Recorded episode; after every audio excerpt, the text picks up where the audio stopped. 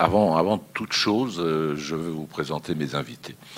Et d'abord, je vais excuser, enfin, elle m'a demandé de le faire de façon très douloureuse, presque Laurence Joseph, qui est psychanalyste et qui, malheureusement, est victime de la résurgence du Covid. Donc, elle n'a pas pu, elle pas pu aujourd'hui participer. Elle le regrette beaucoup, beaucoup. Elle n'était même pas en état de participer par téléphone ou par Zoom. Et donc, on, on regrette bien et on l'embrasse parce qu'on l'aime beaucoup. Voilà, donc je suis accompagné par deux éminentes spécialistes, euh, Elsa Godard et euh, Florence Askenazi, qui est à, la droite. Alors, bon, son lumière, c'est moins bien. Donc Florence Askenazi est psychiatre et professeure de psychiatrie de l'enfant et de l'adolescent et chef de service à l'hôpital pour enfants Lanval à Nice. Elle a publié notamment Initiation à la psychanalyse freudienne il y a assez longtemps. Elle est une grande spécialiste de pédopsychiatrie qui s'occupe effectivement de, avec son expérience de terrain, de tout ce qui euh, nous a, de tout ce que nous allons effectivement aborder ce soir, et notamment de, des effets parfois très négatifs effectivement des, réseaux sociaux. À ma droite aussi Elsa, Elsa Godard, qui est philosophe, euh, psychanalyste et essayiste. Elle a fait un doctorat à la Sorbonne en, philosophie, puis ensuite un doctorat en psychologie, donc elle a cette double formation. Elle est directrice de recherche euh, de philosophie psychanalyse et puis membre permanent du LIFA, qui est un laboratoire interdisciplinaire étude du politique à Arendt. On ne peut pas chercher un truc un peu plus simple, enfin bon, peu importe. Et elle est effectivement aujourd'hui euh, à, l'université Gustave Eiffel. Voilà, elle a publié énormément effectivement de livres, dont certains ont été récompensés. Par exemple, en 2020, l'éthique de la sincérité, qui a eu effectivement le prix des savoirs. Euh, parmi ces livres, ces derniers, parce que ça vous dira un peu le, champ de ses intérêts, euh, Je sais le fille, donc je suis, qui m'avait beaucoup intrigué, Les métamorphoses du moi. Ensuite, le sujet de la conscience, formation. Le sujet de l'inconscient, déformation. Le sujet du virtuel, transformation. Ensuite, le sentiment de l'humanité manifeste pour une femme libre. Freud à la plage, la psychanalyse dans un transat, c'est un titre magnifique. Et en finir avec la culpabilisation sociale pour être enfin libre. Donc vous voyez qu'il y a des deux côtés de grands savoirs que nous allons exploiter ce, soir. Alors, la première remarque que je voudrais faire, c'est le, et après j'en parle plus, c'est le mot écran. Donc l'écran, oh, il faut toujours avoir ça en stéréo. L'écran, c'est ce qui cache, c'est ce qui fait écran, c'est-à-dire ce qui empêche d'eux d'aller au-delà. Et l'écran, l'autre oreille, c'est ce qui affiche, c'est-à-dire c'est ce qui fait voir. C'est ce qui avertit aussi parfois, puisqu'on peut utiliser aussi le terme de monitor. Les réalisateurs de films, ils utilisent monitor, monéo, avertir, fais attention, ne fais pas ci, ne fais pas ça. Je parle plus de ça. Maintenant, un mot quand même, parce que je tiens à le faire, sur, euh, puisque c'est dans le libellé de notre soirée, euh, sur les réseaux sociaux et sur, euh, sur la pratique, si vous voulez, un peu d'Internet. Il faut remettre quelques idées en place. Il faut jamais oublier que la création d'Internet, elle dérive d'une idéologie ultra-libérale qui loue absolument la liberté, la liberté de communiquer, la liberté de faire, à la suite, effectivement, d'un certain nombre de combats pour les droits civiques aux États-Unis. Et j'ai remarqué que quelque chose qui me permettra d'aller vite et tout le monde comprendra. Euh, Théorie de la justice de John Rawls, qui est sans doute le livre de philosophie politique qui a le plus marqué euh, les dernières années. Tous les philosophes se sont positionnés par rapport à lui. Pareil en 71 aux États-Unis. En France, il est traduit en 86, je crois, ou 85. Donc, hors de contexte, puisque c'était euh, trop longtemps après. Or, c'est un livre qui parle de liberté et de justice, qui étudie des principes. Or, c'est la même année que Robert euh, Kahn euh, utilise pour la première fois le terme de interneting, interconnecting, donc de connexion par Internet. Et les deux choses, euh, relèvent de la même préoccupation, c'est-à-dire comment avoir plus de droits, comment avoir plus de possibilités, comment euh, conquérir des territoires où il n'y a pas de droits pour effectivement en avoir. Tout cela soutenu par une idéologie euh, libérale, parfois même de, comment dirais-je, de coloration hippie. Euh, et ça a provoqué effectivement immédiatement une, dynamique extraordinaire du point de vue économique c'est-à-dire des ventes, des créations d'entreprises, de, de, création effectivement de start-up, etc., qui a fini, tout le monde le sait, au moment où a éclaté la bulle Internet. Ça, c'est le premier moment d'Internet. Et le deuxième moment qui va nous rapprocher de ce qui nous intéresse, c'est le moment où les grands, le GAFA pour aller vite, les grandes entreprises d'Internet, ont compris qu'en réalité, euh, Internet, ça ne devait pas servir seulement à vendre et à acheter. Euh, ça devait servir à autre chose. Ça devait servir à, communiquer, à se voir, à s'exhiber, à se montrer. Et c'est là que sont apparus effectivement les réseaux sociaux ou le fait de se. De, ça a commencé par les selfies, en effet. Et ensuite, ça a été très très loin, puisque l'exhibition de soi, le fait d'être connecté et de s'exhiber, je l'utilise pas négativement, hein, c'est juste, euh, c'est plus joli que se montrer. Le fait de s'exhiber, de montrer ce qu'on a fait, de montrer la photo de son chat, qui a été quand même le recordman du monde. Le chat a été le recordman du monde des photos envoyées, effectivement. Vous vous rendez compte Enfin bon, peu importe. C'est parce que j'ai un peu peur des chats, c'est pour ça. Donc, c'est dans ce trou-là, si je puis dire, que se sont glissées des attitudes où l'exhibition de soi devenait effectivement, euh, étant donné qu'elle est valorisée ou pas par cette invention magnifique qui est, le like, qui est le fait de dire ouais j'aime, j'aime pas, ce qui aurait dû la penser de façon un petit peu trop binaire, à pousser une sorte de surenchère et pousser à des manifestations de soi qui passent par des réseaux qui sont plus secrets, qui sont moins visibles en tout cas par les parents. C'est pas TikTok hein, qui est très visible. Je parle de Omegle ou de choses comme ça, ou, de Hackchat, qui sont effectivement des, ou de télégrammes qui sont des manières de se montrer, euh, où là, effectivement, euh, l'exhibition euh, presque prend un sens pornographique, au sens de l'exhibition, effectivement, de, choses extrêmement intimes qui provoquent ensuite un certain nombre de réactions. Donc il faut avoir en tête ça, c'est-à-dire que ce qui a été compris par les promoteurs, par les grands GAFA, c'est que le sujet d'Internet devait être l'internaute lui-même, et non pas des choses, et non pas des ventes, et non pas des maisons, et non pas des, fers à repasser, mais le sujet lui-même. Autrement dit, chaque fois que je fais un clic, effectivement, je fais bénéficier ces GAFA et je peux m'exhiber en ce sens-là. Mais où est l'enfant dans tout ça?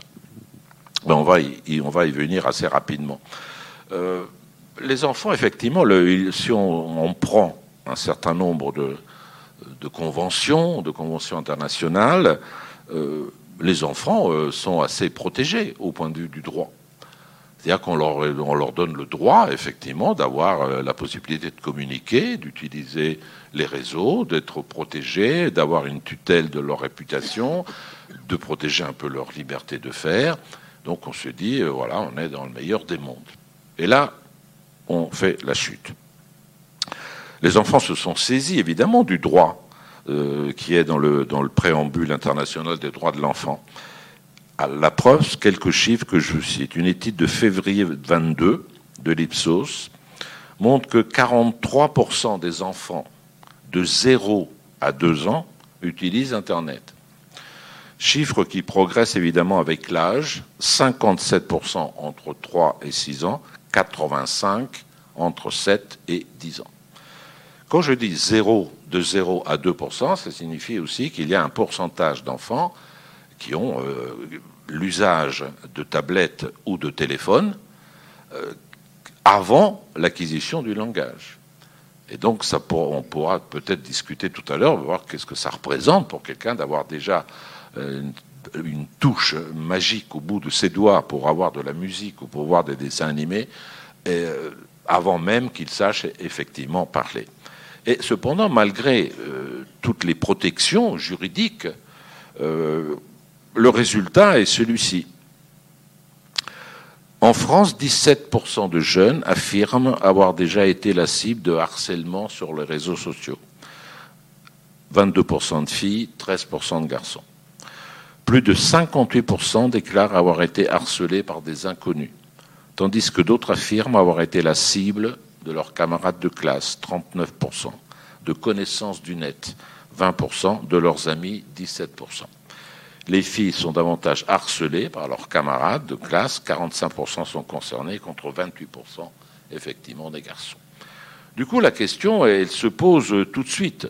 Euh, moi, j'ai souvent écrit que, que, les réseaux sociaux, Internet avaient perpétré un triple crime. Euh, ils ont transformé la liberté en licence. Ils ont mêlé opinion et savoir. Et enfin, ils ont tué la notion même de vérité. Ça, c'est des problèmes qu'on pourrait aborder dans d'autres, effectivement, euh, débats. Mais que font-ils des enfants? Y compris des bébés qui savent donc utiliser des smartphones avant même de parler. Est-ce que ça développe, et là on prend les deux sens du mot écran, est-ce que ça développe leur créativité, leur langage, leur pensée, leur sensibilité, leur équilibre? Ou bien, ou en même temps, diraient certains, n'en font-ils pas des victimes, des sujets fragiles, blessés dans l'image d'eux-mêmes, frustrés, porteurs de traumatismes psychiques, camouflés sous des entités fictives, pris dans des trames de relations virtuelles, enclins aux troubles alimentaires, à l'autolésionnisme, à la fragmentation de l'attention, à l'enfermement autistique, au suicide? Ben, La question reste posée, mais nous sommes justement là pour en parler. Voilà, donc je vais d'abord donner la parole à Florence, si elle veut bien pour voir comment elle, de son point de vue, elle peut euh, confirmer ou dire que tout ce que je viens de dire, c'est des bêtises que j'aurais dû éviter de dire. On ne dit jamais de bêtises. les enfants le croient. C'est ça qui arrange les adultes. Alors, écoutez, je vous remercie. Je tenais d'abord à remercier les organisateurs de, de ces manifestations, de m'avoir invité et, dire que je trouvais cela vraiment formidable. Ben, merci on en parlait avec une collègue juste avant que cela commence, de pouvoir échanger dans l'interdisciplinarité, la pluridisciplinarité, ce qui devient de plus en plus compliqué dans nos universités. Alors, euh, je ne peux pas dire que je sois vraiment une spécialiste des écrans. Je veux dire euh, ce que je, pense être, en tous les cas. Je suis, sur médecin pédopsychiatre, par ailleurs professeur des universités et je suis aussi enseignant-chercheur puisque je dirige une équipe de recherche dont un des thèmes fondamentaux, euh, alors euh, vous allez entendre un petit peu quelque chose, les deux thèmes transversaux de mon équipe de recherche, c'est le psychotrauma et les nouvelles technologies, l'intelligence artificielle, puisque nous travaillons euh, de manière très très rapprochée avec les ingénieurs de l'université Côte d'Azur, de l'INRIA, enfin vraiment un très haut niveau d'intelligence artificielle. Ne me demandez pas de quoi il s'agit, je n'y connais rien. Moi, j'apporte tout ce qui est clinique et de cette interdisciplinarité, les technologies, nous, réfléchissons à comment penser eh bien, la médecine euh, psychiatrique de demain, si c'est pas trop présomptueux de dire les choses comme ça. Alors je vais revenir à un niveau, euh, excusez-moi, plus modeste, mais qui est néanmoins tout aussi intéressant, qui est euh, celui de ma vie de terrain quotidienne à la Fondation Lanval. Et des enfants, des adolescents que je suis conduite à rencontrer au quotidien et essayer de réfléchir un petit peu. Qu'est-ce qu'ils nous disent de cette relation avec les écrans? En tous les cas, qu'est-ce que nous en avons vu en tant que pédopsychiatre depuis maintenant eh un peu plus de deux décennies, euh, comment les choses ont évolué à une vitesse absolument incroyable et euh, à tel point qu'on entend parler maintenant de fléaux, de fléaux contemporains liés euh, aux écrans, liés euh, aux jeux vidéo et liés aux réseaux sociaux et tout ce qu'ils peuvent transmettre à la fois d'implicite et d'explicite et dans notre intimité à ces enfants et ces adolescents. Alors, moi, je dirais ce qui est très important lorsqu'on travaille dans ma discipline, parce que nous nous occupons bien sûr des enfants, bien sûr des bébés, bien sûr des adolescents, mais aussi et surtout de leurs parents. Et que c'est à eux aussi qu'il faut s'adresser lorsque nous posons la question des ravages hein, puisque, que, vont provoquer les écrans sur les enfants. Alors, bien sûr, vous allez entendre parler euh, principalement des conséquences et des effets délétères des écrans, puisque de fait, mon regard que je vais porter aujourd'hui est un regard qui est euh, particulier, puisque c'est un regard médical, sanitaire d'abord. Euh, et donc ce que je vois, ce sont des enfants et des adolescents et des familles qui viennent parce qu'il y a des troubles qui sont secondaires ou non, on va y réfléchir, euh, aux écrans ou aux réseaux sociaux. Alors, je ne peux pas m'empêcher de le dire, et on le voit puisque notre collègue aujourd'hui ne peut pas être là, tout cela s'est aggravé de façon euh, dramatique depuis deux années avec la pandémie de Covid-19. Bien sûr, les écrans ont été au début miraculeux, ça nous a permis de continuer notre travail, ça nous a permis de continuer à être en lien, mais les conséquences que nous pouvons observer au quotidien, et malheureusement, je n'ai pas d'études encore à vous donner, hein, il commence à y avoir des travaux, mais ils émergent à peine, vont, montrer que euh, cet excès d'utilisation est peut-être, entre autres choses, hein, à l'origine de grandes difficultés et de grandes souffrances pour tous ces jeunes. Alors, ce que je vais vous montrer, je vais vous parler de, plusieurs patients,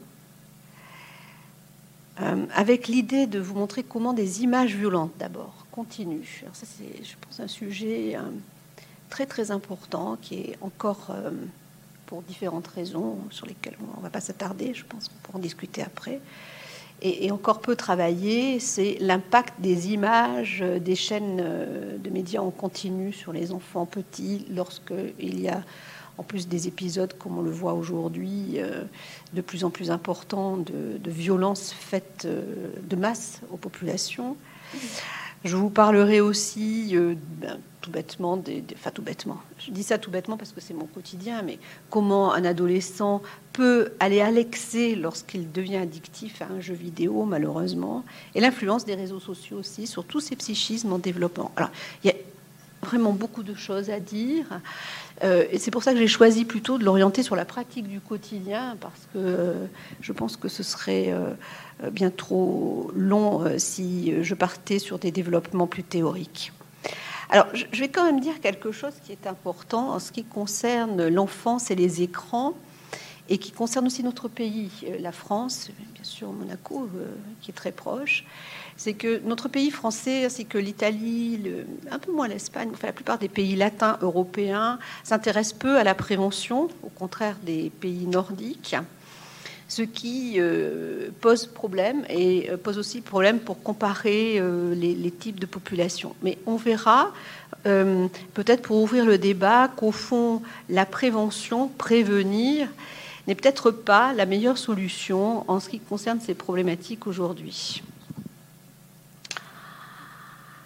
Alors, la preuve année, c'est que des recommandations euh, de l'Académie de médecine en ce qui concerne la relation des enfants aux écrans datent déjà de 2013, ont eu très peu d'effets. Vous venez de le souligner par les chiffres catastrophiques que vous annoncez. Il en va de même pour euh, les fameuses recommandations, je ne sais pas si vous les connaissez, de Serge Tisseron, qui ont conduit quand même à avoir des flyers dans toutes les salles d'attente de tout bon pédopsychiatre euh, aujourd'hui, et qui finalement sont peu utilisés par les parents ou pas du tout. Hein. Euh, donc ça, ça pose vraiment une question de fond. Pourquoi la prévention ne prend pas Et pire encore, pire encore, euh, la fameuse campagne française contre le harcèlement à l'école s'avère un échec. Déjà une dizaine d'années, cyberharcèlement ou harcèlement, numéro vert, des choses extrêmement originales ont été développées à cette époque-là par le ministère de l'Éducation nationale et malheureusement n'ont pas conduit à des effets sur les populations euh, générales que nous voyons au quotidien. Donc, je, vais replanter le décor quand même de ma discipline pour ceux qui ne connaissent pas trop ce qu'est la pédopsychiatrie, parce que finalement, la pédopsychiatrie, c'est un monde assez mystérieux. Et pourquoi c'est un monde mystérieux? Bien sûr, parce que euh, nous nous adressons à des enfants, et parfois des enfants tout petits qui n'ont pas encore de langage, parfois des enfants qui n'arriveront peut-être que très peu à parler ou à s'exprimer ou à avoir des liens sociaux avec les autres. C'est aussi un monde mystérieux parce que c'est ce que j'essaie d'enseigner à, mes étudiants. C'est aussi un monde qui euh, s'attache à, qui est plurithéorique. Et si on veut euh, arriver à entrer en relation et comprendre un petit peu ce qui se passe, nous, avons, nous devons avoir euh, plusieurs théories implicites dans notre tête pour pouvoir réfléchir à la clinique qui s'offre à nous. Donc, en fait, tout est complexité, rien n'est simple. Et comme disait mon maître René Dietkin, je ne vais pas donner euh, de réponse, puisque de toute façon, quand vous posez des questions, vous n'avez que des réponses et je ne sais pas ce que vous allez en faire. Donc je crois que ça, c'est le fondement de la pédopsychiatrie, c'est le fondement de la relation aussi euh, avec ses adolescents, avec ses petits, avec ses parents. Ne pas poser de questions et essayer, nous, de pouvoir leur apporter quelque chose dans leur détresse et dans leur souffrance. En tous les cas, moi, c'est comme cela que je tente de travailler et que je tente de faire passer le message aux plus jeunes. Alors, je vais euh, vous parler d'une consultation, mais je ne vais pas vous raconter toute l'histoire. On, va faire un petit exercice, j'aime bien faire avec mes étudiants. Euh, je vais juste vous parler de pourquoi cet adolescent vient. Alors, c'est un adolescent qui vient aux urgences de euh, l'hôpital Lonval. En moins de dix ans, les urgences de l'hôpital Lonval sont devenues la même chose que dans un film que j'ai vu récemment euh, sur des urgences à Paris, complètement débordé, une espèce de chaos arrive, tout est n'importe quoi, et toutes demandes absolument aussi invraisemblables les unes que les autres. Donc euh, l'interne se retrouve seul à 2 heures du matin avec un jeune adolescent qui vient de casser la figure euh, violemment à sa maman parce que elle a supprimé la fameuse PlayStation et que c'était insupportable pour lui. Donc classiquement, c'est exactement comme cela que ça rentre dans les cadres d'aujourd'hui. L'adolescent est certainement déjà dans une addiction envers son jeu de vidéo. Et qu'allons-nous faire de cela et comment allons-nous le comprendre? Alors, la première chose que va dire cet adolescent à, l'interne, et la première chose que va dire, euh, vont dire ses parents, c'est euh, finalement, alors c'est un grand classique hein, dans notre discipline. Euh, quand tu lui poses la question, erreur, qu'est-ce que répondent les parents? Ah, mais non, mais tout va bien. L'interne lui dit Mais vous êtes aux urgences, il est 2 heures du matin, vous avez un œil au beurre noir, votre fils vient de vous taper dessus. Non, non, mais tout va bien, habituellement, tout va bien. Alors, comment est-ce que nous allons comprendre cela?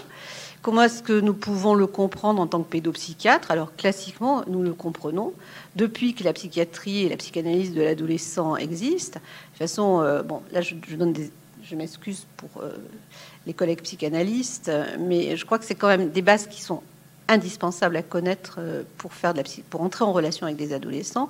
Bien sûr, nous touchons à la problématique de l'autonomie, hein, c'est-à-dire que la difficulté à se séparer de ses parents. Si on passe à un registre, à un autre registre de réflexion, c'est pour ça que je dis que la pédopsychiatrie est extrêmement complexe, au registre qu'on appelle aujourd'hui cognitif, c'est-à-dire l'étude des pensées et des mécanismes de pensée, on voit qu'il y a même quelque chose, outre ce paradoxe qui soutient la difficulté d'autonomie, nous avons une pensée qui est modifiée par l'addiction aux jeux vidéo, aussi bien pour les parents que pour l'enfant, qui est qu'en fait, normalement, on devrait dire non rien ne va, et c'est pour ça que je suis là, parce que tout va mal. Donc la pensée est complètement déviée, biaisée, du fait de cette addiction et de cette relation euh, tout à fait euh, désertifiante avec ce jeu vidéo qui absorbe l'adolescent, et tout se passe comme si, parce qu'il est tout seul toute la journée, eh bien tout allait bien dans la vie quotidienne, alors qu'en fait, tout va mal dans sa tête, et tout va mal dans la tête de ses parents. Mais ce n'est pas perçu comme ça. La complexité suivante, si je réfléchis sur un plan neuroscientifique pour essayer de, savoir ce qui se passe lorsqu'il y a une, addiction à euh, un jeu vidéo, nous savons aujourd'hui, hein, ça c'est un fait scientifique, que euh, l'homéostasie du cerveau, enfin des réseaux de, neurotransmission est euh, totalement perturbée lorsqu'il y a addiction aux jeux vidéo, et la neurotransmission dopaminergique du système de récompense ne permet plus de ressentir la dépendance. Alors on peut comprendre la phrase, si vous me suivez, vous me suivez? je ne fais pas comme avec mes étudiants, parce que parfois ils me disent, ils me regardent avec des yeux en disant, on ne comprend rien à ce que vous racontez, c'est pas grave, je, reprends. En fait, ce qui se passe, c'est qu'à ce moment-là, le jeu vidéo aurait pu induire quelque chose qui est tout va bien, parce que dans mon audition, je me sens bien, je suis bien, je suis récompensé par le jeu vidéo, et toute ma vie à l'extérieur, elle a disparu, il ne reste plus que cela. Donc, quel que soit le niveau théorique que nous prenons, dès l'introduction de la consultation, nous savons quelque part que ce qui se passe est grave et a impacté l'ensemble de la vie psychique de cet adolescent dans ses différentes dimensions. Et ça, je crois que c'est vraiment très très important de s'en rendre compte aujourd'hui pour nos jeunes qui auraient peut-être souffert d'une autre façon il y a 50 ans, mais qui expriment leur douleur et leurs difficultés aujourd'hui de cette manière-là. Alors on pourrait se demander, est-ce que finalement il s'agissait simplement d'une expression conflictuelle du conflit entre les parents et les enfants? Il me semble, ma pratique le, montre, et beaucoup de travaux aussi, qu'en fait on est passé un cran un petit peu différent, un peu supérieur, quelque chose où on se positionne à côté de ce que nous connaissions avant, pour aller vers une nouvelle clinique.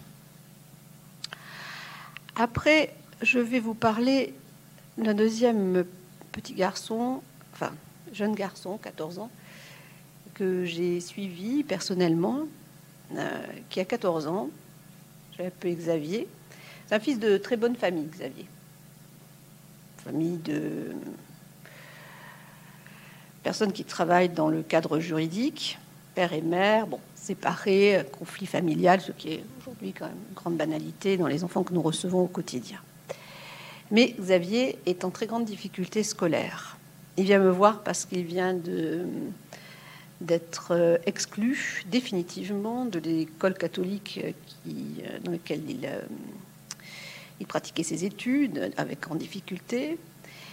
Parce que lorsque sa mère lui a téléphoné pour lui dire qu'elle aurait du retard pour venir le chercher, le téléphone a sonné, le prof de maths a confisqué le fameux téléphone portable et il a dit à la prof de maths Je vais te planter. Ça, c'était juste après la décapitation de Samuel Paty. le petit, en fait, regardait sur les réseaux sociaux tout ce qui tournait autour de la violence qui pouvait être faite aux enseignants et n'a absolument pas mesuré le décalage qu'il y avait entre euh, ce qu'il disait et ce que les adultes pouvaient en percevoir. Il a donc été exclu. Euh, par chance, puisque c'était quand même un milieu un peu favorisé, il a pu avoir accès aux soins, ce qui n'est pas le cas de la plupart des enfants. La plupart des enfants n'ont pas accès aux soins dans ces moments-là de difficulté. Nous avons fait un diagnostic du fameux TDAH, hein, trouble déficitaire de, l'attention avec hyperactivité. Il a pu avoir, et c'est là qu'il faut vraiment réfléchir à cette question, euh, qu'est-ce que nous faisons au quotidien avec ces écrans? Il a pu avoir une aide parce qu'il avait en fait de très grandes difficultés scolaires liées à, son déficit développemental, à travers les ordinateurs pour pouvoir poursuivre sa scolarité dans de meilleures conditions. Bon, on pourrait en dire beaucoup, mais ça souligne le débat des modes d'utilisation des écrans, chose toute bête, mais ô combien euh, complexe. Et bon, je repose la question combien de familles comme Xavier pourront être aidées? Alors je vais, je vais enfin terminer sur une petite patiente de 8 ans que j'ai appelée Mélodie. Et c'est un sujet dont je l'ai dit en introduction, qui me tient particulièrement à cœur, puisque euh, depuis les événements tragiques des attentats qui ont été vécus par la ville de Nice, euh, mon équipe et moi-même, nous avons développé un centre unique de prévention euh, du psychotrauma qui se trouve, le centre Simone Veil, qui se trouve dédié juste à côté du grand hôpital, enfin pour ceux qui connaissent, la promenade des Anglais. Et là, nous avons reçu depuis 14 juillet un nombre extrêmement important d'enfants, plus de 2000 enfants qui sont venus euh, en consultation. Alors, parmi ces enfants, ce qu'il faut savoir en France, euh, c'est une vraie interrogation hein, que nous avons eue, puisque nous menons une grande recherche aussi de cohortes euh, épidémiologiques pour savoir quelles en sont les conséquences.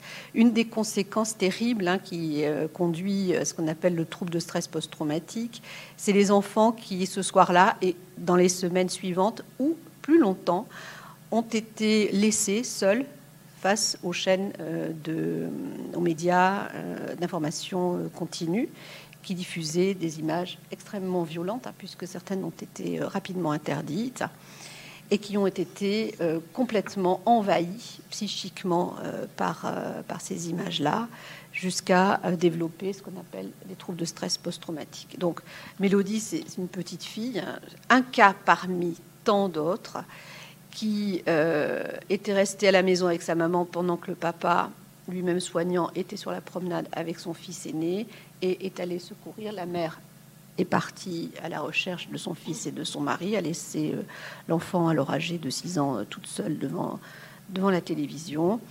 Et euh, c'est peut-être celle de toute la famille qui a développé le plus de troubles par la suite. Et en sachant que quelque chose de non négligeable, elle n'a pas eu d'indemnisation par le fonds de garantie, puisque ce trouble n'est absolument pas reconnu aujourd'hui. vous êtes reconnu comme victime lorsque vous êtes devant le fait violent, mais pas lorsque vous regardez un écran et la télévision. Et des exemples comme cela, il y en a énormément.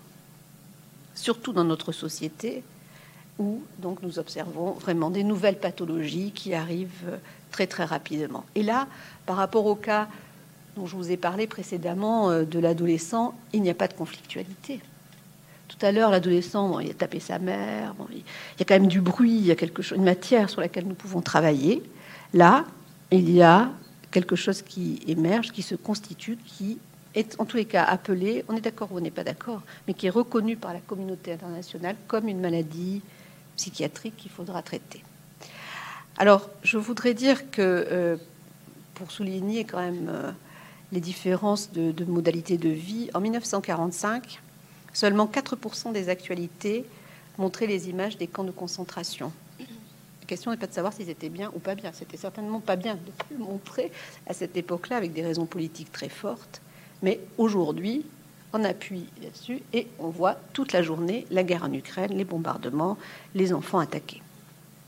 Donc aujourd'hui, dans ce contexte d'une augmentation rapide des traumas de masse, des aléas climatiques catastrophiques, des attentats, de la guerre à, notre porte, l'impact de l'exposition directe à ces médias se pose complètement. L'abjection est filmée en direct, sans travelling, sans mise en scène, sans différents points de vue. Elle déconnecte l'image de la pensée. Je crois que c'est ça qui est très grave. Alors, nos amis philosophes euh, certainement beaucoup de choses à dire là-dessus. Cette déconnexion de l'image et de la pensée, l'effroi qui est ressenti à ce moment-là, modifie certainement, en tous les cas pour les enfants, ces psychismes en développement et euh, vulnérables. Ce n'est pas élaborable ce qu'ils vivent à ce moment-là. Alors juste je ferai un détour quand même par euh, nos collègues américains, puisque euh, c'est quand même les seuls qui ont pu réaliser des études de grande ampleur dans ce domaine-là. Et dans le suite du 9-11, ils ont bien montré que les enfants subissent des troubles de stress post-traumatique après exposition aux images violentes via les chaînes d'information. Il y a par exemple une étude qui a été réalisée aux États-Unis sur les enfants qui se trouvaient pendant euh, le 11 septembre à Seattle. Seattle, New York, c'est l'opposé. Hein. Euh, et il a été montré que, alors j'ai plus le chiffre en tête, mais un nombre assez important, je plus de 20 ou 30 des, des, parents qui étaient questionnés disaient que leur enfant avait souffert au moins de cauchemars, d'anxiété, de dépression euh, dans les suites de, de l'attentat, alors qu'en fait, ils se trouvaient euh, extrêmement loin.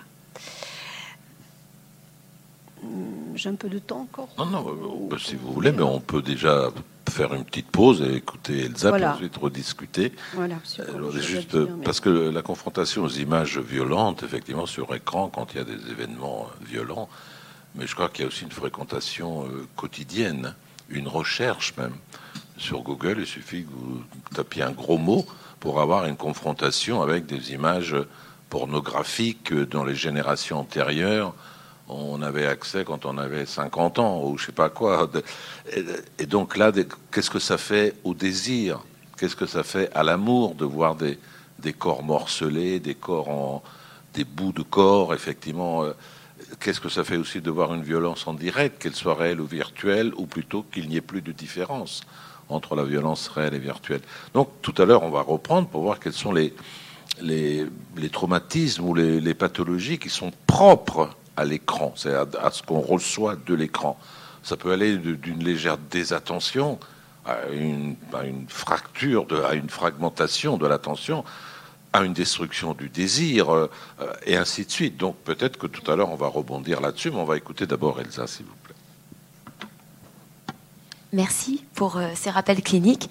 Mais à vous entendre tous les deux, on aurait l'impression qu'Internet, c'est vraiment terrible et terrifiant. Moi, je trouve que c'est assez génial quand même. Enfin, on y reviendra aussi tout à l'heure. oui. Alors justement, on va revenir sur la question de l'écran. Mais euh, je vous taquine un peu parce que je suis évidemment d'accord avec vous sur le, sur le fond de ce que vous avez pu euh, en dire. Alors, je vais faire comme Paul Ricoeur hein, dans parcours de la reconnaissance. Je vais reprendre un peu l'étymologie que vous avez déjà évoquée brièvement. Euh, l'écran nous ramène à plusieurs, euh, d'un point de vue historique, à plusieurs approches. Euh, la clôture, la grille, le paravent, vous l'avez évoqué. un tout objet qui dissimule ou protège, c'est le sens que vous avez repris. Et j'aime beaucoup parce que ça rapproche aussi un petit peu de l'idée d'un masque de ce point de vue-là. C'est aussi un châssis, un châssis tendu de toile dont se servent les peintres pour voiler un excès de lumière. Et c'est très beau parce qu'on sait que la représentation étymologique étymologiquement, c'est rendre présent, mais c'est aussi en grec on y retrouve une accointance avec la notion de lumière. Le tableau blanc sur lequel on fait projeter l'image d'un objet enfin, ce qui a donné le sens contemporain d'écran. Un écran, on l'aura compris, est donc le lieu où une image se projette. Quel est donc le problème posé avec les écrans? Tous les écrans se valent-ils? Sont-ils à mettre sur le même plan? Est-ce l'écran lui-même ou les usages du virtuel plus largement qui vraiment nous interroge. Alors, pour essayer d'être relativement structuré et bref dans un temps très court sur un très gros sujet, sur lequel j'écris depuis euh, presque dix ans maintenant, je vais vous proposer juste trois, très modestement, très rapidement et lacunairement, trois axes. Je vais revenir brièvement sur, sur l'écran et les problèmes que ça pose. Euh, ensuite, sur quelques usages spécifiques, notamment le rapport aux réseaux sociaux. Et je terminerai sur euh, qu'y a-t-il après les écrans, parce que je crois que pour moi, en tout cas, le véritable problème se situe là. Euh, alors revenons brièvement sur la problématique d'un écran. Déjà, l'écran, ici, je crois qu'on est dans, un théâtre et à côté, si, si le chauffeur m'a bien prévenu, il y a un cinéma, c'est ça? Bien. Donc en fait, un écran tel qu'on les évoque depuis tout à l'heure, ce que moi j'appelle des objets écrans, notamment pour le lien objectal, euh, ce n'est pas comparable de ce point de vue-là avec la télévision ou le cinéma. Pourquoi? Parce que les écrans euh, qu'on utilise, donc les objets écrans, donc tablettes, euh, smartphones, ordinateurs, sont connectés, c'est-à-dire qu'ils sont finalement interactifs. Et qu'est-ce qu'il y a derrière l'écran? Il y a de l'altérité, il y a un monde. Et c'est peut-être ça qui rend la chose extrêmement fascinante. Et avec beaucoup d'humilité, j'aurais envie de vous dire, c'est une question que je me pose depuis très très longtemps. Parce que finalement, si on s'en établit une sorte, une forme de réduction sur la problématique liée aux écrans, j'en suis quand même arrivée à la conclusion que finalement le problème c'est l'autre. Voilà, enfin bon, c'est peut-être un peu rapide. Je, continue en y allant tout doucement. Donc, euh, de ce point de vue-là, les objets écrans, euh, c'est-à-dire ceux qui sont connectés avec Internet, ont une spécificité, ils sont actifs, alors que la télévision, le cinéma est passif de ce point de vue-là. Finalement, il n'y a pas d'altérité, ni dans un même temps, ni dans un autre, autre lieu de ce, point de vue-là encore, un objet écran n'est pas neutre. Et je pense que j'ai essayé de synthétiser, vu que j'avais euh, assez peu de temps, euh, les problématiques inhérents au rapport à ces objets écrans. Alors j'en ai listé quelques, quelques-uns, quelques-unes de problématiques. Premier point, ça sera d'un point de vue évidemment philosophique. On l'a cité beaucoup, il nous faudrait nous y attarder un petit peu, c'est la question de l'image. C'est un sujet extrêmement classique, l'image en philosophie. Je crois que presque tous les philosophes euh, ont tenté d'en dire quelque chose, on y reviendra brièvement. On est, j'ai entendu dire, hein, euh, Gilles Lipovetsky parle de la puissance écranique, on est dans une société de l'image, mais qu'est-ce à dire aujourd'hui? C'est pas le même sens que pouvait l'entendre Descartes, par exemple, ou de, de la caverne de Platon. Euh, d'un point de vue cognitif, vous l'avez cité, c'est pas mon domaine. Je, l'évoque juste parce que ça fait partie des problématiques d'un point de vue cognitif et comportemental. Quand j'ai écrit mon travail, quand j'ai quand j'ai commencé, j'avais fait mon, travail d'habilitation aussi là-dessus sur la question du selfie, qui en fait n'est que l'arbre qui cache la forêt, parce qu'il a bien fallu que je cherche à comprendre qu'est-ce qui a fait qu'on en était arrivé à ça. Je me suis posé la question de savoir est-ce que nos usages du virtuel dont je rappelle que la virtualité, alors vous pouvez me demander, hein, poser la question pourquoi je préfère le terme virtuel à celui de numérique, mais finalement, euh, en quoi est-ce que nos usages du virtuel posent une problématique liée essentiellement euh, à l'image parce qu'on accède au virtuel que par le biais d'une image, et en quoi est-ce que cela pourrait-il générer de, nouveaux états, de nouveaux comportements? Le selfie en est la preuve. Voilà. Donc il y a quand même des comportements inédits qui naissent de nos usages du virtuel. Et quand je, me suis attelée à cette problématique, je, me suis quand même posé cette question quelles ont été les conditions qui ont sociales, sociétales, euh, humaines, philosophiques, euh, quelles, ont été les conditions qui ont rendu possible l'avènement de ce nouveau comportement avant même de savoir euh, ce qu'il en était. Et alors, j'ai un autre, un, autre, un autre point à vous dire là-dessus, c'est que quand on, cherche à penser le contemporain, et je, parle sous l'égide de, de, nombreux philosophes ici, euh, il faut le faire avec beaucoup de prudence, euh, parce qu'on n'a pas beaucoup de recul, et même si on a aujourd'hui, depuis 2008, hein, qui est la, la, grande révolution Internet et des applis, on n'a pas beaucoup de recul encore. Alors, j'ai la chance de travailler à l'Institut du virtuel, et j'ai créé il y a deux ans un DU d'éthique à l'UPEC, à l'Université de Créteil, éthique et numérique, où on essaye de penser un cadre éthique pour les nouveaux usages du numérique. Donc je continue d'un point de vue cognitif et comportemental.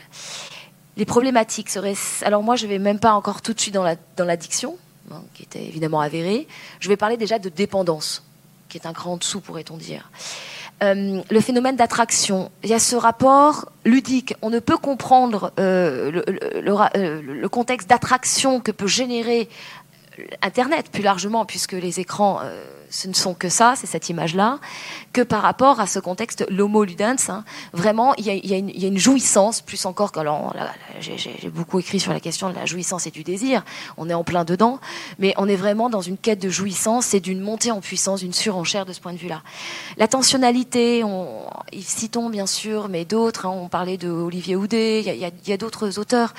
Euh, j'avais fait une conférence avec Olivier Houdet pour, pour le faire intervenir là-dessus, euh, toujours dans un champ pluri et transition euh, oui, effectivement, les problématiques, les problématiques de concentration et d'attentionnalité qui sont évidemment liées à cela.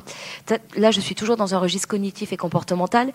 Euh, la problématique, alors ça, c'est un point de détail, mais euh, vous avez beaucoup parlé des adolescents, mais c'est vrai qu'il faudrait parler des rapports aux écrans selon différents âges.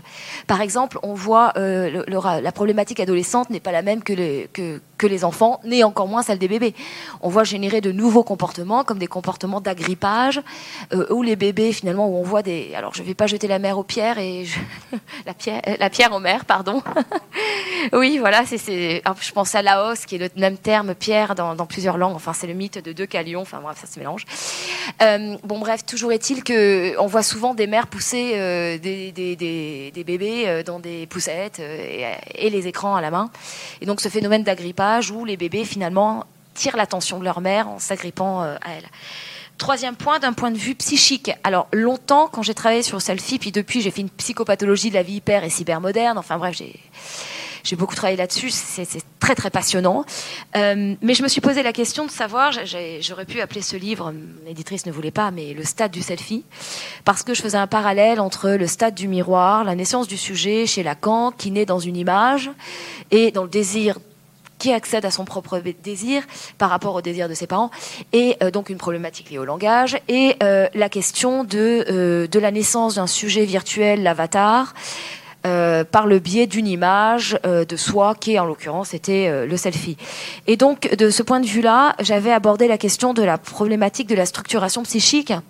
Parce que si on peut dire que euh, la pensée est structurée comme un langage, sans reprendre l'inconscient, ce que tu disais Lacan, mais la pensée c'est pareil évidemment, bien avant l'inconscient, euh, quid d'une euh, d'une pensée quand le langage n'est lui-même plus structuré?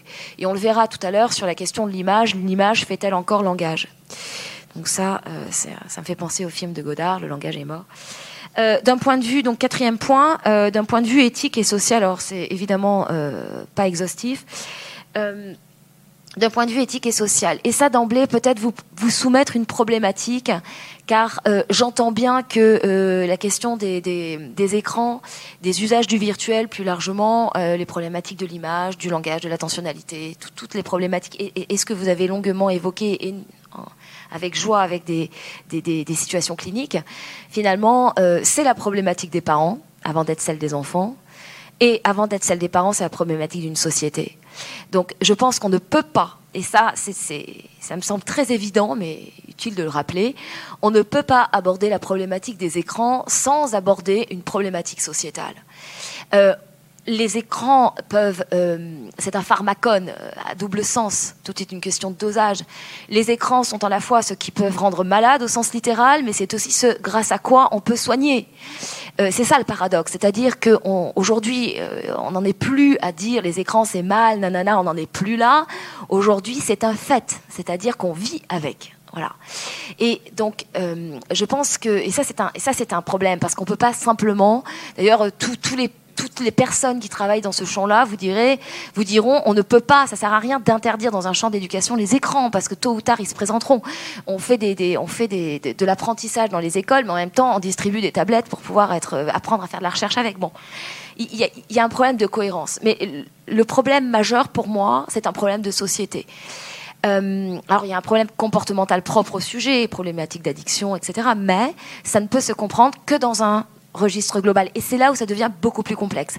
Parce que traiter un sujet sur une psychose infantile ou sur une phobie ou sur euh, une addiction ou sur ce qu'on veut, on peut le faire.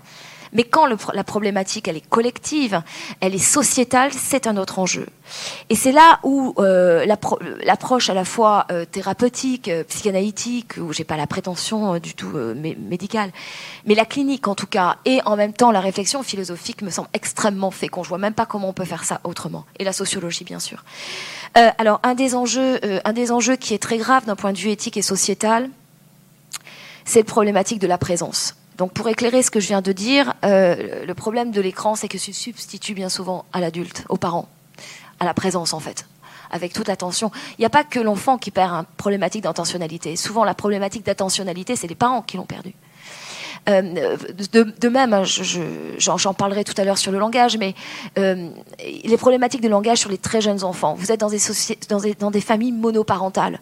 Quand vous rentrez le soir, quand le parent qui s'occupe de l'enfant rentre le soir, il est seul, il parle pas. Vous parlez pas, on parle très peu, un hein, bébé. On parle un peu, mais on n'a pas des conversations comme entre adultes ou entre, enfants et parents ou, entre gens qui savent parler. En fait, l'infance, c'est le bébé avant la parole. Effectivement, il y a des regards, il y a quelques mots, mais il y a du silence il y a du silence et il y a des écrans, parce que le champ de l'altérité et le champ du langage se fait ailleurs. Donc forcément, quand un enfant évolue dans un contexte de silence, ça n'aide pas pour le développement de la parole. Et, ça, c'est à prendre en considération avec la problématique des écrans. Euh, ce que j'avais observé aussi, alors je ne vais pas revenir sur tout ce que j'ai écrit, ça serait vraiment épuisant pour vous aussi et pour moi, mais euh, juste qu'il y a quand même, dans les grands changements que j'avais notés, dans les grands changements de paradigme, il y en a deux. Le premier, c'est qui est très important, puisque finalement, quand, j'ai compris ça, j'ai compris que c'était un décodeur pour comprendre tout le reste. Ces deux grands changements de paradigme, je vais faire très très brièvement. Le premier, c'est ce que j'ai appelé une représentation du temps et de l'espace à l'Iket Nunc, c'est-à-dire qu'on n'est même plus au temps du présentéisme de la postmodernité, on est au temps de l'instantanéisme. Alors, Hartmut Rosa, accélération, enfin tout ça. Mais l'instantanéisme, c'est aussi un rapport, euh, vous savez bien que l'existence est ce qui se déploie dans le temps et l'espace. Et si vous avez un rapport à l'existence, donc presque dans un champ métaphysique, si vous avez un rapport à l'existence qui est celui de l'ik et nunc, de l'ici et maintenant, il n'y a plus d'espace ni de temps pour déployer l'existence, l'exister. Ça, c'est le premier changement de paradigme. Euh, donc, effectivement, culture du zapping, du tout tout de suite, du très vite. C'est, ça rejoint le, deuxième, le deuxième point qui est pour moi le passage d'une d'un monde géré par le logos, discours, parole rationnelle, à l'avènement de l'eidolon. Alors le règne de l'eidolon, j'ai appelé ça, évidemment, j'ai repris le terme euh, emprunté à Platon, Épicure, Eidola, Épicure. Mais eidolon, c'est image simulacre. Moi, j'appelle ça des, images éphémères. Donc en fait, des images éphémères, c'est sur Snapchat par exemple, des images qui ne durent pas, qu'on regarde très vite, qu'on zappe, on scrolle très très vite, et finalement qui ne s'impriment pas. Et dans un contexte où tout va très très vite, où on ne s'attarde pas, où on ne pense pas, où on ne se saisit pas de ça, mais où on ne fait finalement que observer très très vite, sans qu'il y ait la moindre pensée, dans une culture de zapping et de consumérisme d'images, eh bien, euh, ça nous donne une nouvelle manière d'interpréter le monde. Et c'est là où vous retrouvez la problématique de la déstructuration du langage. Ce problème problématique de présence, de la présence de l'autre, c'est pour moi un des plus grands dangers en fait c'est que l'écran se substitue aux parents. Et est-ce qu'on va jeter la pierre, encore une fois, aux parents? Ça serait si simple. Et aux mères, je... hein? Et alors oui, non, je taquine les mères parce que souvent dans l'histoire, on était déjà sur le première ligne, mais évidemment au père.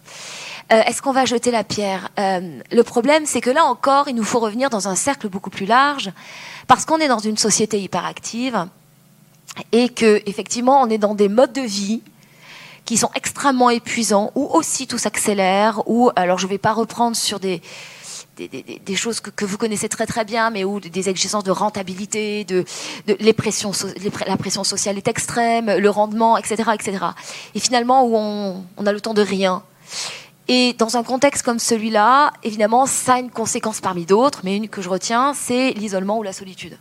Alors le paradoxe, c'est que les écrans, les écrans, c'est à la fois ce qui nous isole, mais on, les consulte aussi parce qu'on est seul. Donc là encore, on est dans une situation paradoxale. Donc, si vous voulez, vous voyez, vous voyez la, problématique parce que c'est à la fois, c'est très commun de dire ça, mais je n'ai pas trouvé d'autre mot que le pharmacone parce que c'est vraiment ça et, qu'on ne peut pas faire sans. Il faut vraiment le garder à l'esprit. Euh, et c'est ça, et c'est ça qui est peut-être en addict aux écrans, c'est que je me connecte avec le monde, je me connecte avec l'autre. C'est-à-dire qu'en cinq minutes, moi j'aime toujours à dire que sur les réseaux sociaux, la lumière de l'altérité est toujours présente. C'est-à-dire que j'ai un lien je peux consommer de l'altérité, j'ai besoin d'un regard, j'ai besoin d'un assentiment, j'ai besoin d'un jugement, euh, j'ai besoin d'être assuré, rassuré, j'ai besoin d'un conseil, que sais-je. L'altérité est là. Et c'est relativement bienveillant, puisque ça fait partie de. Il y a de l'endogamie hein, sur les réseaux sociaux. Ça fait partie de ma communauté, donc j'ai choisi de mes amis, entre guillemets. Donc il y a plutôt de la bienveillance, plus que de la critique, même si des réseaux sont différents, comme Twitter. Mais néanmoins, je peux consommer de l'autre. et j'ai une ouverture sur le monde. Alors, je, continue hein, parce que ça, c'est. Alors, du coup, je ne vais pas trop développer ce que j'ai dit chacun de ces points, mais on pourra y revenir. Euh, juste une chose sur euh, la problématique psychique. J'aimais à dire, est-ce que cette, cette prolifération de l'image ne finit-elle pas par être un viol de l'imaginaire? Moi, j'avais dans un de mes livres, j'avais un titre de chapitre qui s'appelait Fred au pays du porn. On parlait de la pornographie. Mais finalement, est-ce qu'il y a un tiers Enfin, moi, je le vois aussi en cabinet hein, sur la sexualité. Euh, la fatigue de la pratique sexuelle, c'est fatigant de faire l'amour. Euh, c'est plus facile finalement de regarder un porno et de se satisfaire tout seul. J'aurais bien aimé moi aussi qu'il y ait des études sur la pratique de l'onanisme. Mais il y en a, euh, je crois. J'en ai pas trouvé sur comparé entre l'époque des Grecs et aujourd'hui, c'est impossible à faire. oui, c'est ça. donc, donc je, voilà, je voudrais euh, de, quelques minutes juste m'attarder sur euh, l'usage des réseaux sociaux. Donc la problématique de l'image. L'image fait-elle encore langage? Quand l'image est éphémère, rapide, qu'elle ne fait plus sens, qu'on est dans un contexte depuis 79, ce que Lyotard appelait la mort des grands récits, qu'on n'est plus dans cette dynamique-là, dans cette temporalité-là. Euh, Donc l'image fait-elle encore langage? Quand j'ai, euh, on parlait de TikTok, euh, j'ai demandé à un spécialiste, euh, alors pas vraiment spécialiste, mais disons qui est très appétant malgré les interdictions de maman. c'est un garçon qui s'appelle Lahir et qui a 8 ans. Et euh, avant de venir ici, je lui ai demandé finalement pourquoi tu as tellement envie d'aller voir TikTok, où il y a vraiment, pour y être allé évidemment, où je ne vois absolument aucun intérêt. Et pourtant, ça suscite une véritable attraction au niveau des, jeunes. Alors, ce sont des vidéos courtes. Alors, c'est aussi euh, YouTube Short, hein, c'est le même format, un peu concurrent. Euh, il n'y a pas grand-chose qui s'y passe. Ce sont des choses extrêmement... en fait, ce sont des scènes de vie, très basiques, très simples. Euh, sans grand intérêt. Parfois, il y a quelques récits, quelques histoires au long cours, des gens qui se mettent en scène, des jeunes, des enfants. Euh, et alors, la première chose que m'a répondu mon fils, hein, vous l'aurez compris si vous ne connaissez pas Lahir, il gagne à être connu.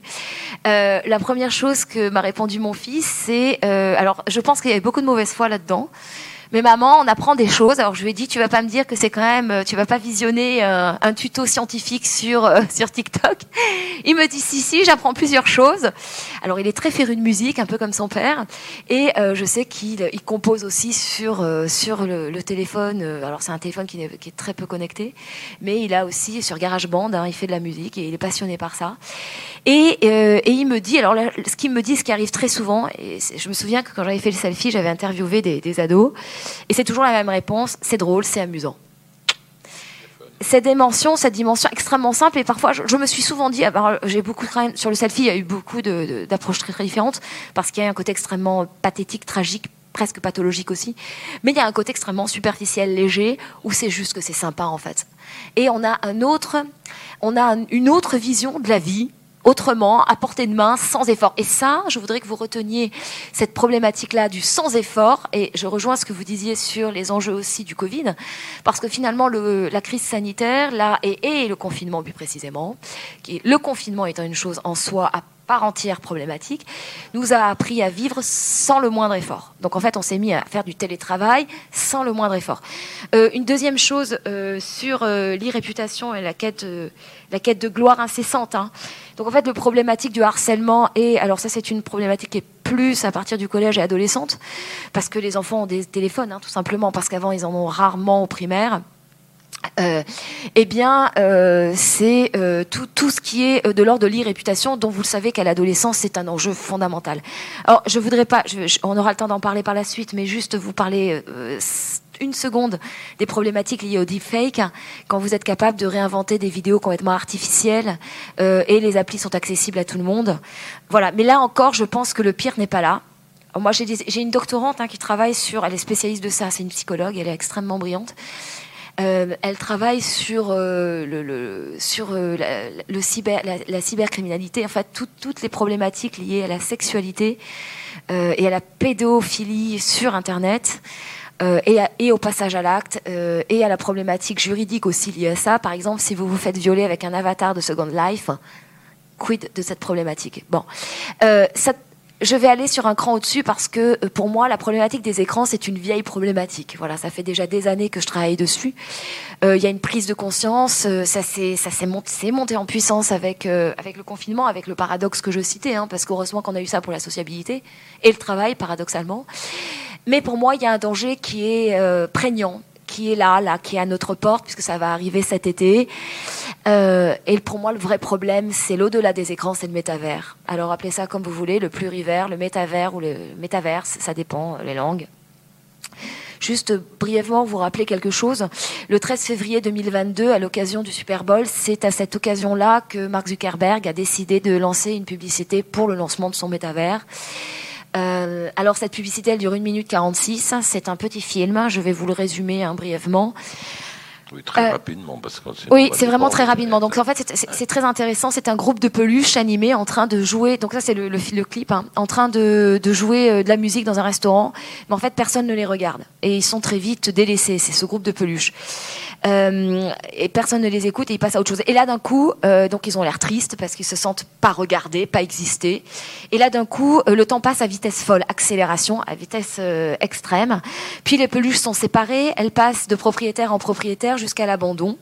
Solitude, abandon, tristesse, presque jusqu'à elle frôle la destruction, jusqu'à ce que l'une des peluches se retrouve dans un musée par hasard complet. Euh, des jeunes lui mettent un casque de réalité euh, virtuelle sur la tête. Et là, c'est l'euphorie, c'est la joie, euh, car ces peluches se retrouvent dans le métavers, elles jouent de la musique ensemble, elles existent, c'est enfin euh, l'amitié retrouvée, la possibilité d'une autre vie, d'un autre monde, une autre réalité est possible. Une autre réalité est possible sans sortir de son siège ou de son fauteuil, sans euh, se lever, sans rien, où on retrouve ses amis. Et en fait, pour moi, il y a deux grandes révolutions qui nous attendent. La première, c'est la révolution écologique on le sait. Et la deuxième, c'est la révolution de la sociabilité. Parce que si vous doutiez de l'importance des réseaux sociaux, il y a 15 ans de cela, aujourd'hui, c'est incontournable et ça nous a modifié, qu'on le veuille ou non. Et je crois que quand vous avez la possibilité de tout faire, parce que l'ambition et l'argent investi, ce sont des dizaines de milliards d'euros, l'argent investi et l'argent que ça pourrait rapporter, parce qu'on est sur des crypto-monnaies, euh, quand on voit qu'on peut presque tout faire, avec un casque de ré réalité virtuelle sans bouger de son canapé, avoir les mêmes sensations, c'est extrêmement alarmant. Euh, c'est 5 heures par jour de consommation d'Internet aujourd'hui pour un Français. Hein. Euh, juste, je termine là-dessus. On pourrait se dire, c'est encore une lubie technique. On pourrait se dire, euh, ça ne prendra pas, etc. Et on en a vu, on en a vu des choses tomber et ne, ne pas se développer. Oui, mais sauf que là, euh, les villes comme Séoul, qui veulent être la première institution publique à être dans le métavers. Tout le monde est en train de construire ou d'investir dans le métavers. Et vous avez des organisations.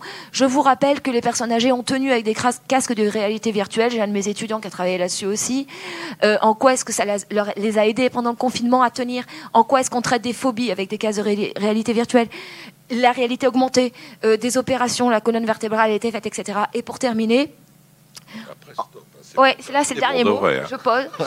Euh, on a eu en décembre 2021 la première plainte pour cyberharcèlement sexuel dans le métavers. Voilà, décembre 2021. Il y a un vide juridique, il y a une problématique. Cela suppose de créer des lois dans ce métavers. Vous imaginez ce que ça veut dire Vous imaginez l'ampleur Voilà, donc euh, pour moi, les écrans, c'est déjà derrière. Euh, pour moi, le danger est bien plus grave parce qu'on est en immersion totale. Mais vous m'avez tué, là, vous avez dit trop de choses. Parce qu'il faudrait reprendre depuis le début, à chaque fois, il faudrait une heure, une heure et demie pour euh, répondre. Non, mais c'est bien d'avoir tout, tout mis devant et tout synthétisé. Je voudrais prendre un certain nombre de choses pour, euh, revenir au centre qui impliquait la, protection de l'enfance. Quand on, on, insiste sur un certain nombre de côtés négatifs des réseaux sociaux, c'est un peu comme euh, le fait que si des trains sont tous en retard, euh, on le signale. Quand ils arrivent tous à l'heure, personne n'en dit mot. Et donc là, si on veut parler de la protection de l'enfance, c'est qu'elle est en danger, et donc c'est qu'elle a subi déjà un certain nombre de traumatismes. On essaye de les repérer. Il y a un point sur lequel je suis pas tout à fait, pas tout à fait d'accord, mais pas tout à fait en désaccord par rapport à ce que vous avez dit. C'est-à-dire que je ne crois pas que la problématique de l'écran soit dépassée, moi c'est vrai que ça a évolué beaucoup. il y a une différence fondamentale entre l'écran de cinéma, dont Godard disait toujours euh, Je me sens tout petit devant l'écran de cinéma, l'écran de la télé, dont Godard disait Elle est toute petite face à moi, qui la met en bas, et l'écran, disons, de nos tablettes et de nos téléphones, dans lequel je suis. C'est pas que je regarde, je suis dedans. Euh, et donc c'est moi. Par conséquent, l'écran moi c'est assez rare dans l'histoire. C'est la première fois que ça apparaît, l'écran moi. Et quand on parle aussi de notre problématique, il y avait le mot réseau. Et là, tu as bien fait de dire qu'effectivement, il y a dans l'idée, euh, il y a la circulation, il y a la connexion. Autrement dit, personne n'est plus seul quand il est connecté. Il est pris dans une, euh, comment dirais-je, une sorte de circulation où il est du coup soumis à des multiples évaluations. Si on peut reprendre un certain nombre de thématiques philosophiques où la condition humaine euh, serait déterminée par le fait que nous avons quatre grands, euh, comment dirais-je, une sorte de carré dans les coins serait l'abandon, euh, la perte, l'humiliation, la mutilation. C'est-à-dire le fait de perdre atteinte de notre corps, l'humiliation, le fait d'être sous-estimé, la perte quand on perd quelqu'un et puis l'abandon quand quelqu'un effectivement nous abandonne. Si on considère que ces quatre problèmes-là sont ceux que nous avons à résoudre pour continuer à vivre, et si on ajoute la circulation dans laquelle je suis sur le réseau, où effectivement euh, la surévaluation de moi est toujours ce qui me guette et la sous-estimation de moi est toujours ce qui me guette. Il y a une multiplication de facteurs qui contribuent à l'humiliation, à la perte, à la mutilation et à l'humiliation. Et je parle de la mutilation, puisque la surévaluation implique la compétition. Tous ceux qui sont, enfin moi j'ai plein de gosses autour de moi, jusqu'aux ados, ça signifie que la compétition, c'est aussi des compétitions. Tous les psychiatres le savent. Enfin, tous ceux qui reçoivent des, petites filles avec des coups de rasoir entre les cuisses parce qu'ils ont fait un concours.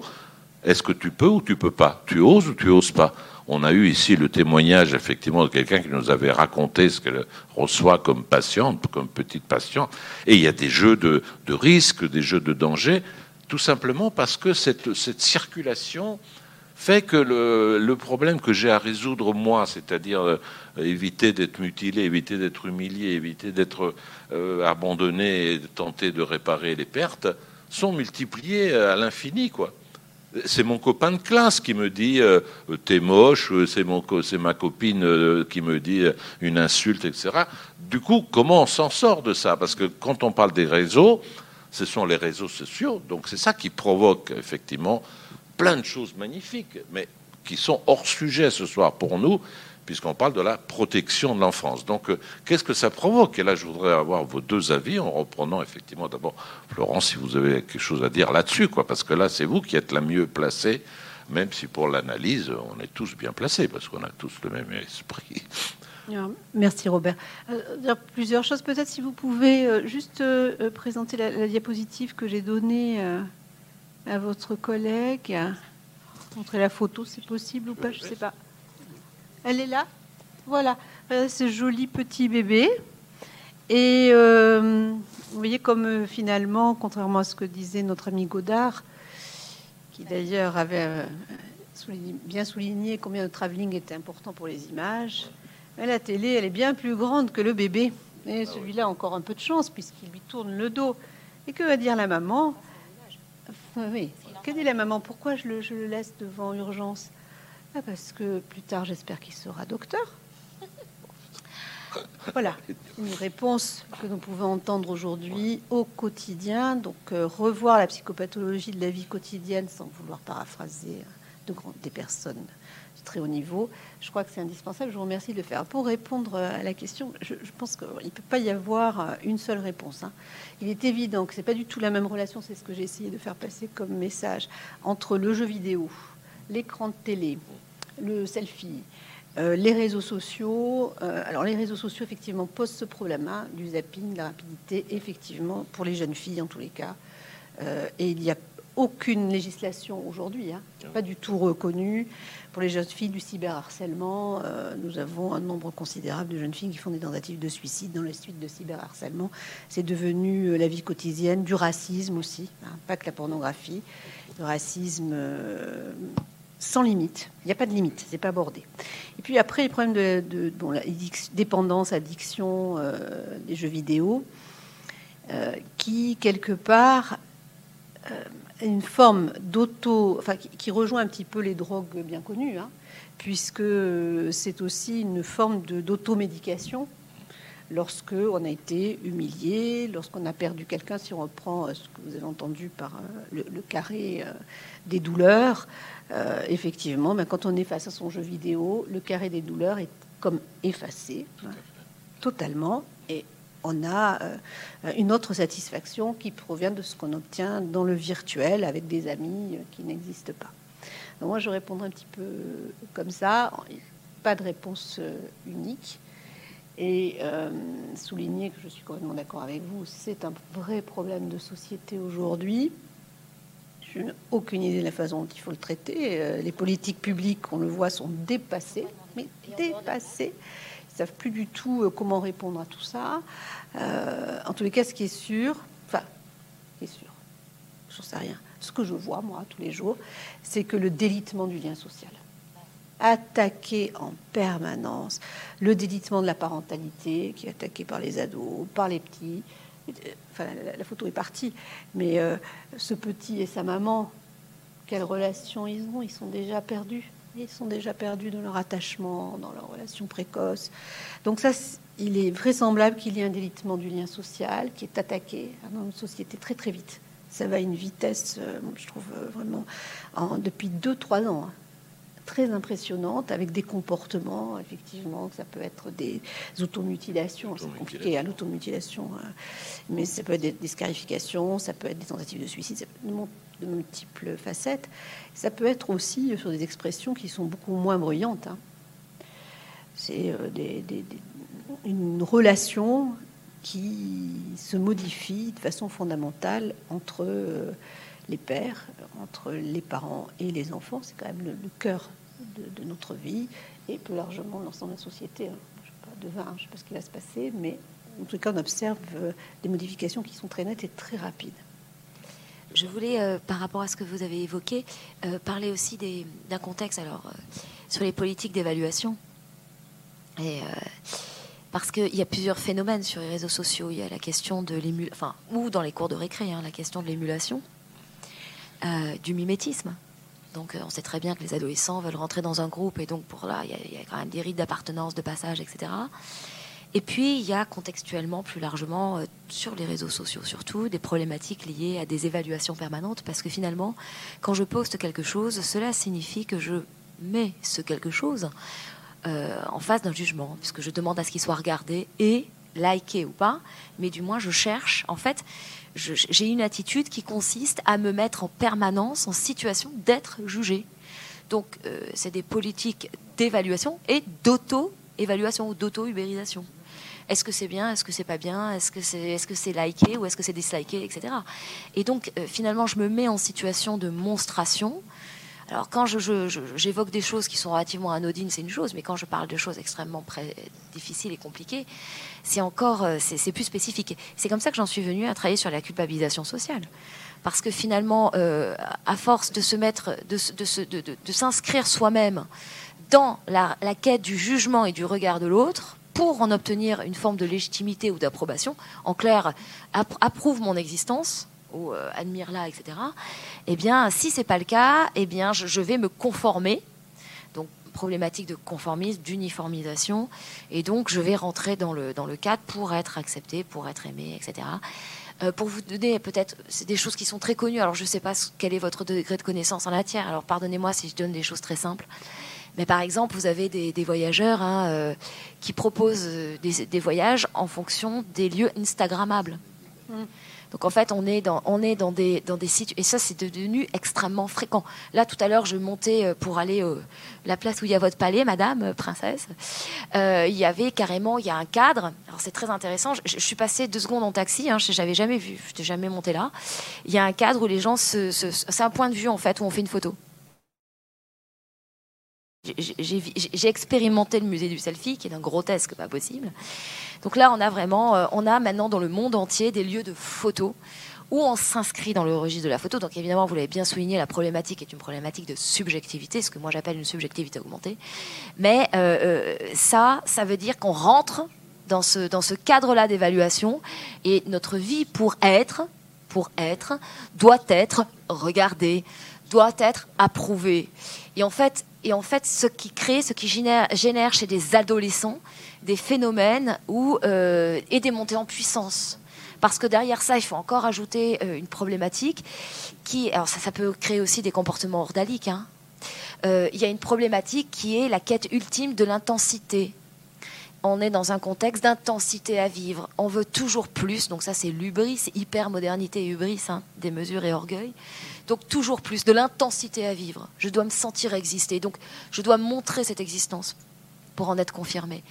Et donc voilà. Et le dernier point que vous pourriez rajouter à vos quatre points, là, c'est la question de la mort.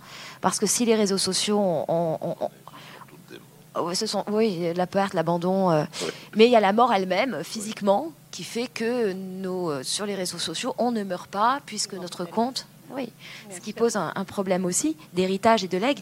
Donc il y a vraiment toute cette problématique qui fait qu'on a évacué, d'où pour moi le vrai problème du métavers.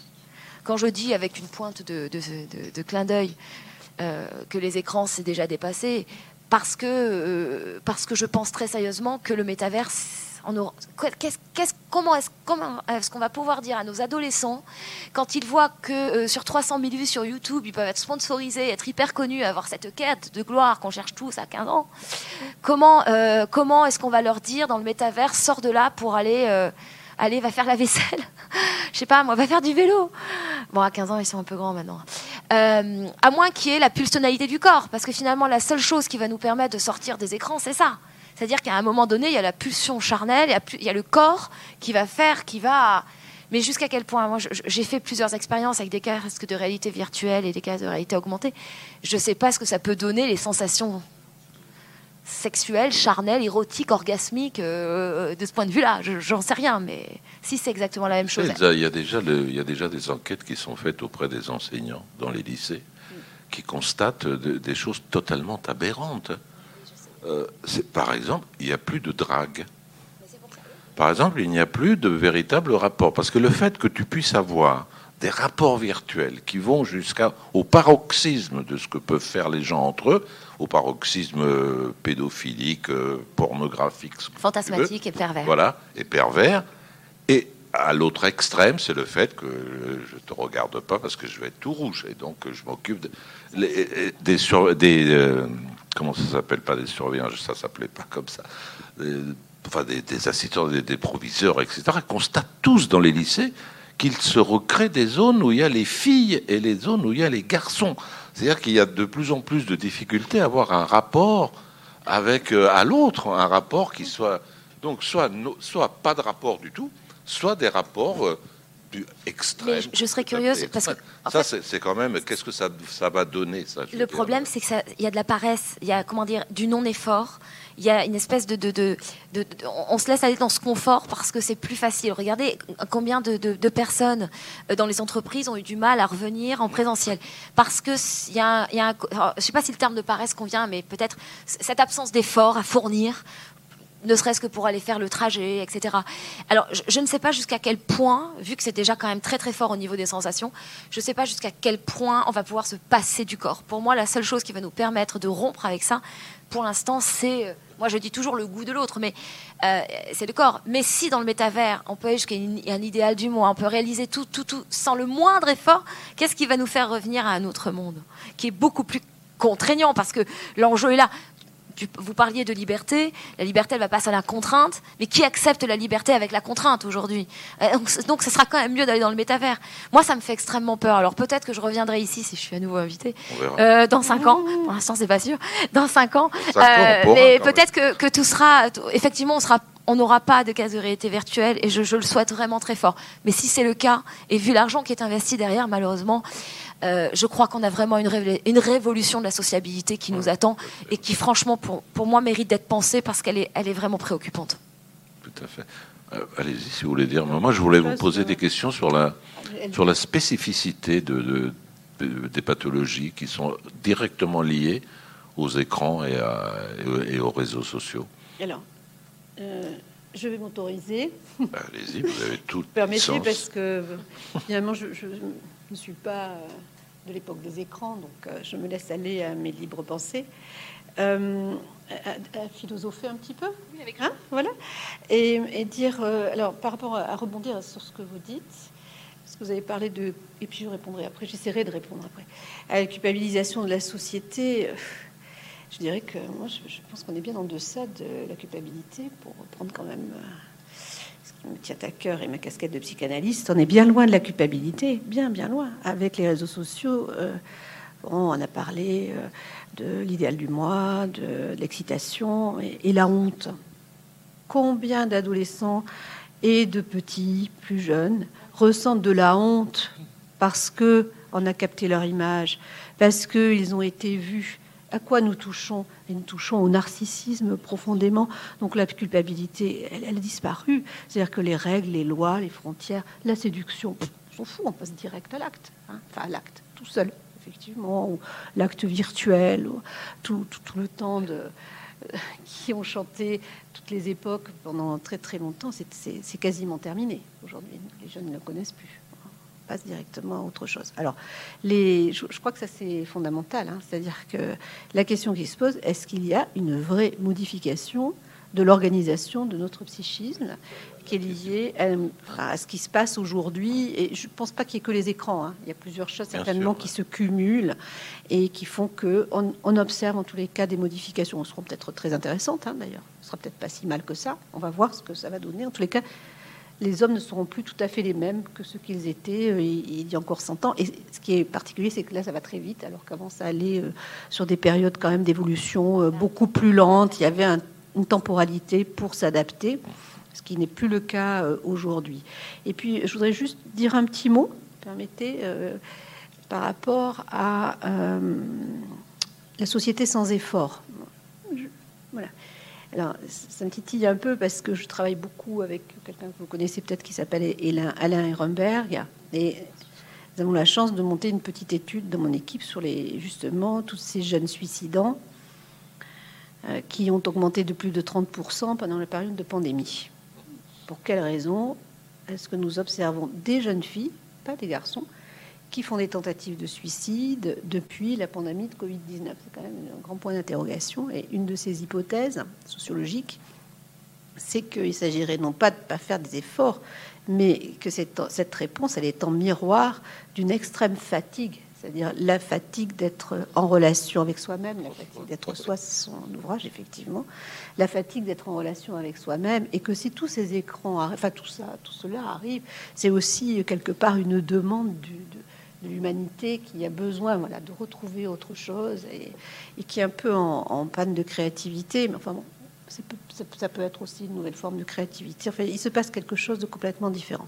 Alors, les spécificités des pathologies, eh bien, effectivement, il y a, ça a été dit, hein, le trouble de l'attention avec hyperactivité. Donc, euh, euh, bon, je passerai là-dessus simplement pour dire qu'effectivement, c'est malheureusement euh, un diagnostic qui est repéré de plus en plus souvent. Pourquoi? Parce que déjà, les médecins, ils adorent faire des diagnostics et ils adorent soigner. Hein ils n'aiment pas trop prévenir, hein. ça les, les intéresse pas beaucoup.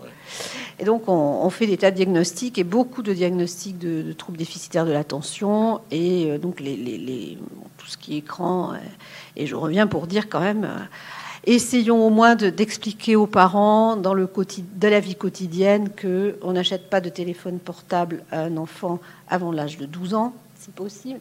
Et, vous savez bien que Bill Gates, je crois que c'est Bill Gates. Hein, n'a pas d'écran chez lui, n'a pas d'ordinateur, il n'y a pas de téléphone portable, il n'y a rien. C'est interdit. Il a interdit à ses enfants tout accès euh, aux écrans. C'est certainement pas pour rien.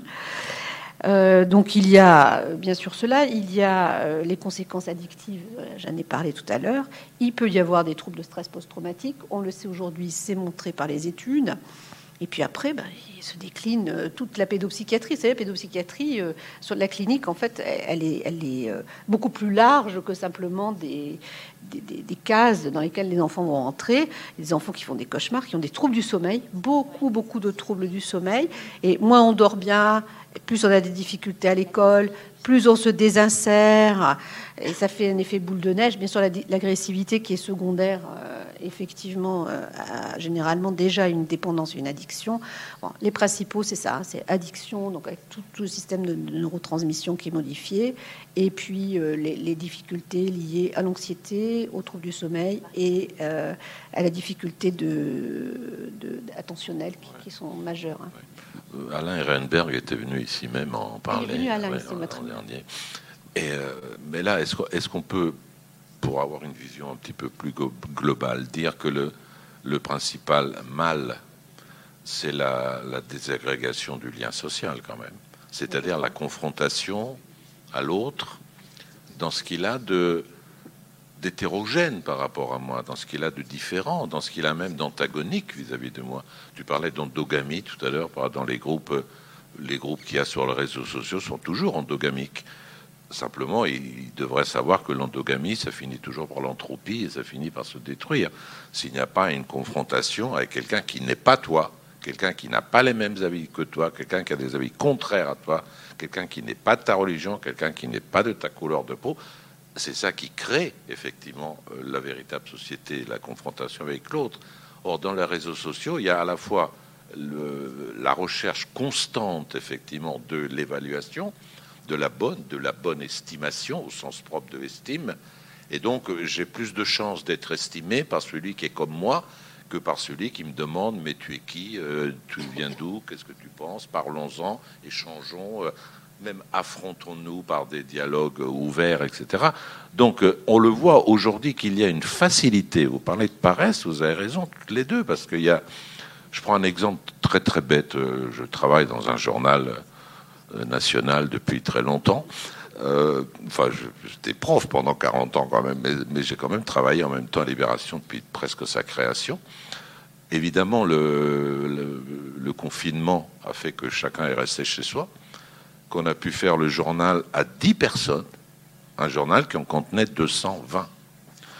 Donc maintenant que la pandémie est terminée, enfin, we hope so, euh, maintenant qu'elle est terminée, tout le monde doit retourner au bureau.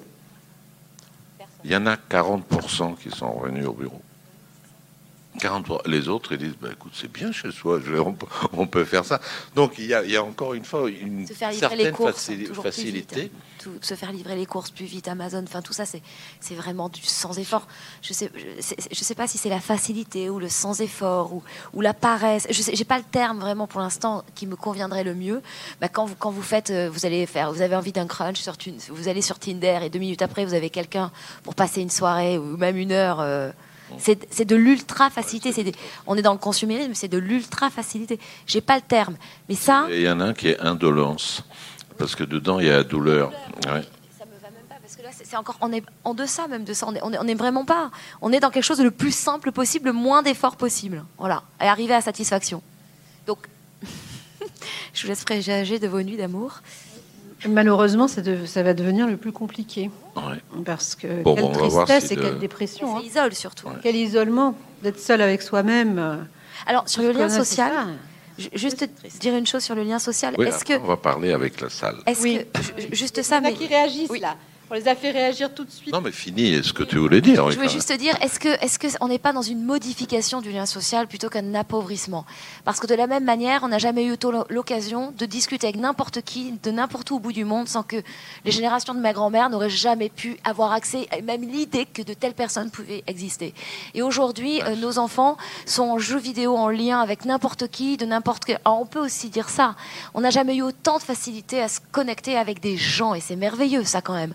Alors, euh, est-ce qu'on est dans un appauvrissement du lien social ou dans une modification? Je ne sais pas. Voilà, merci beaucoup de votre patience.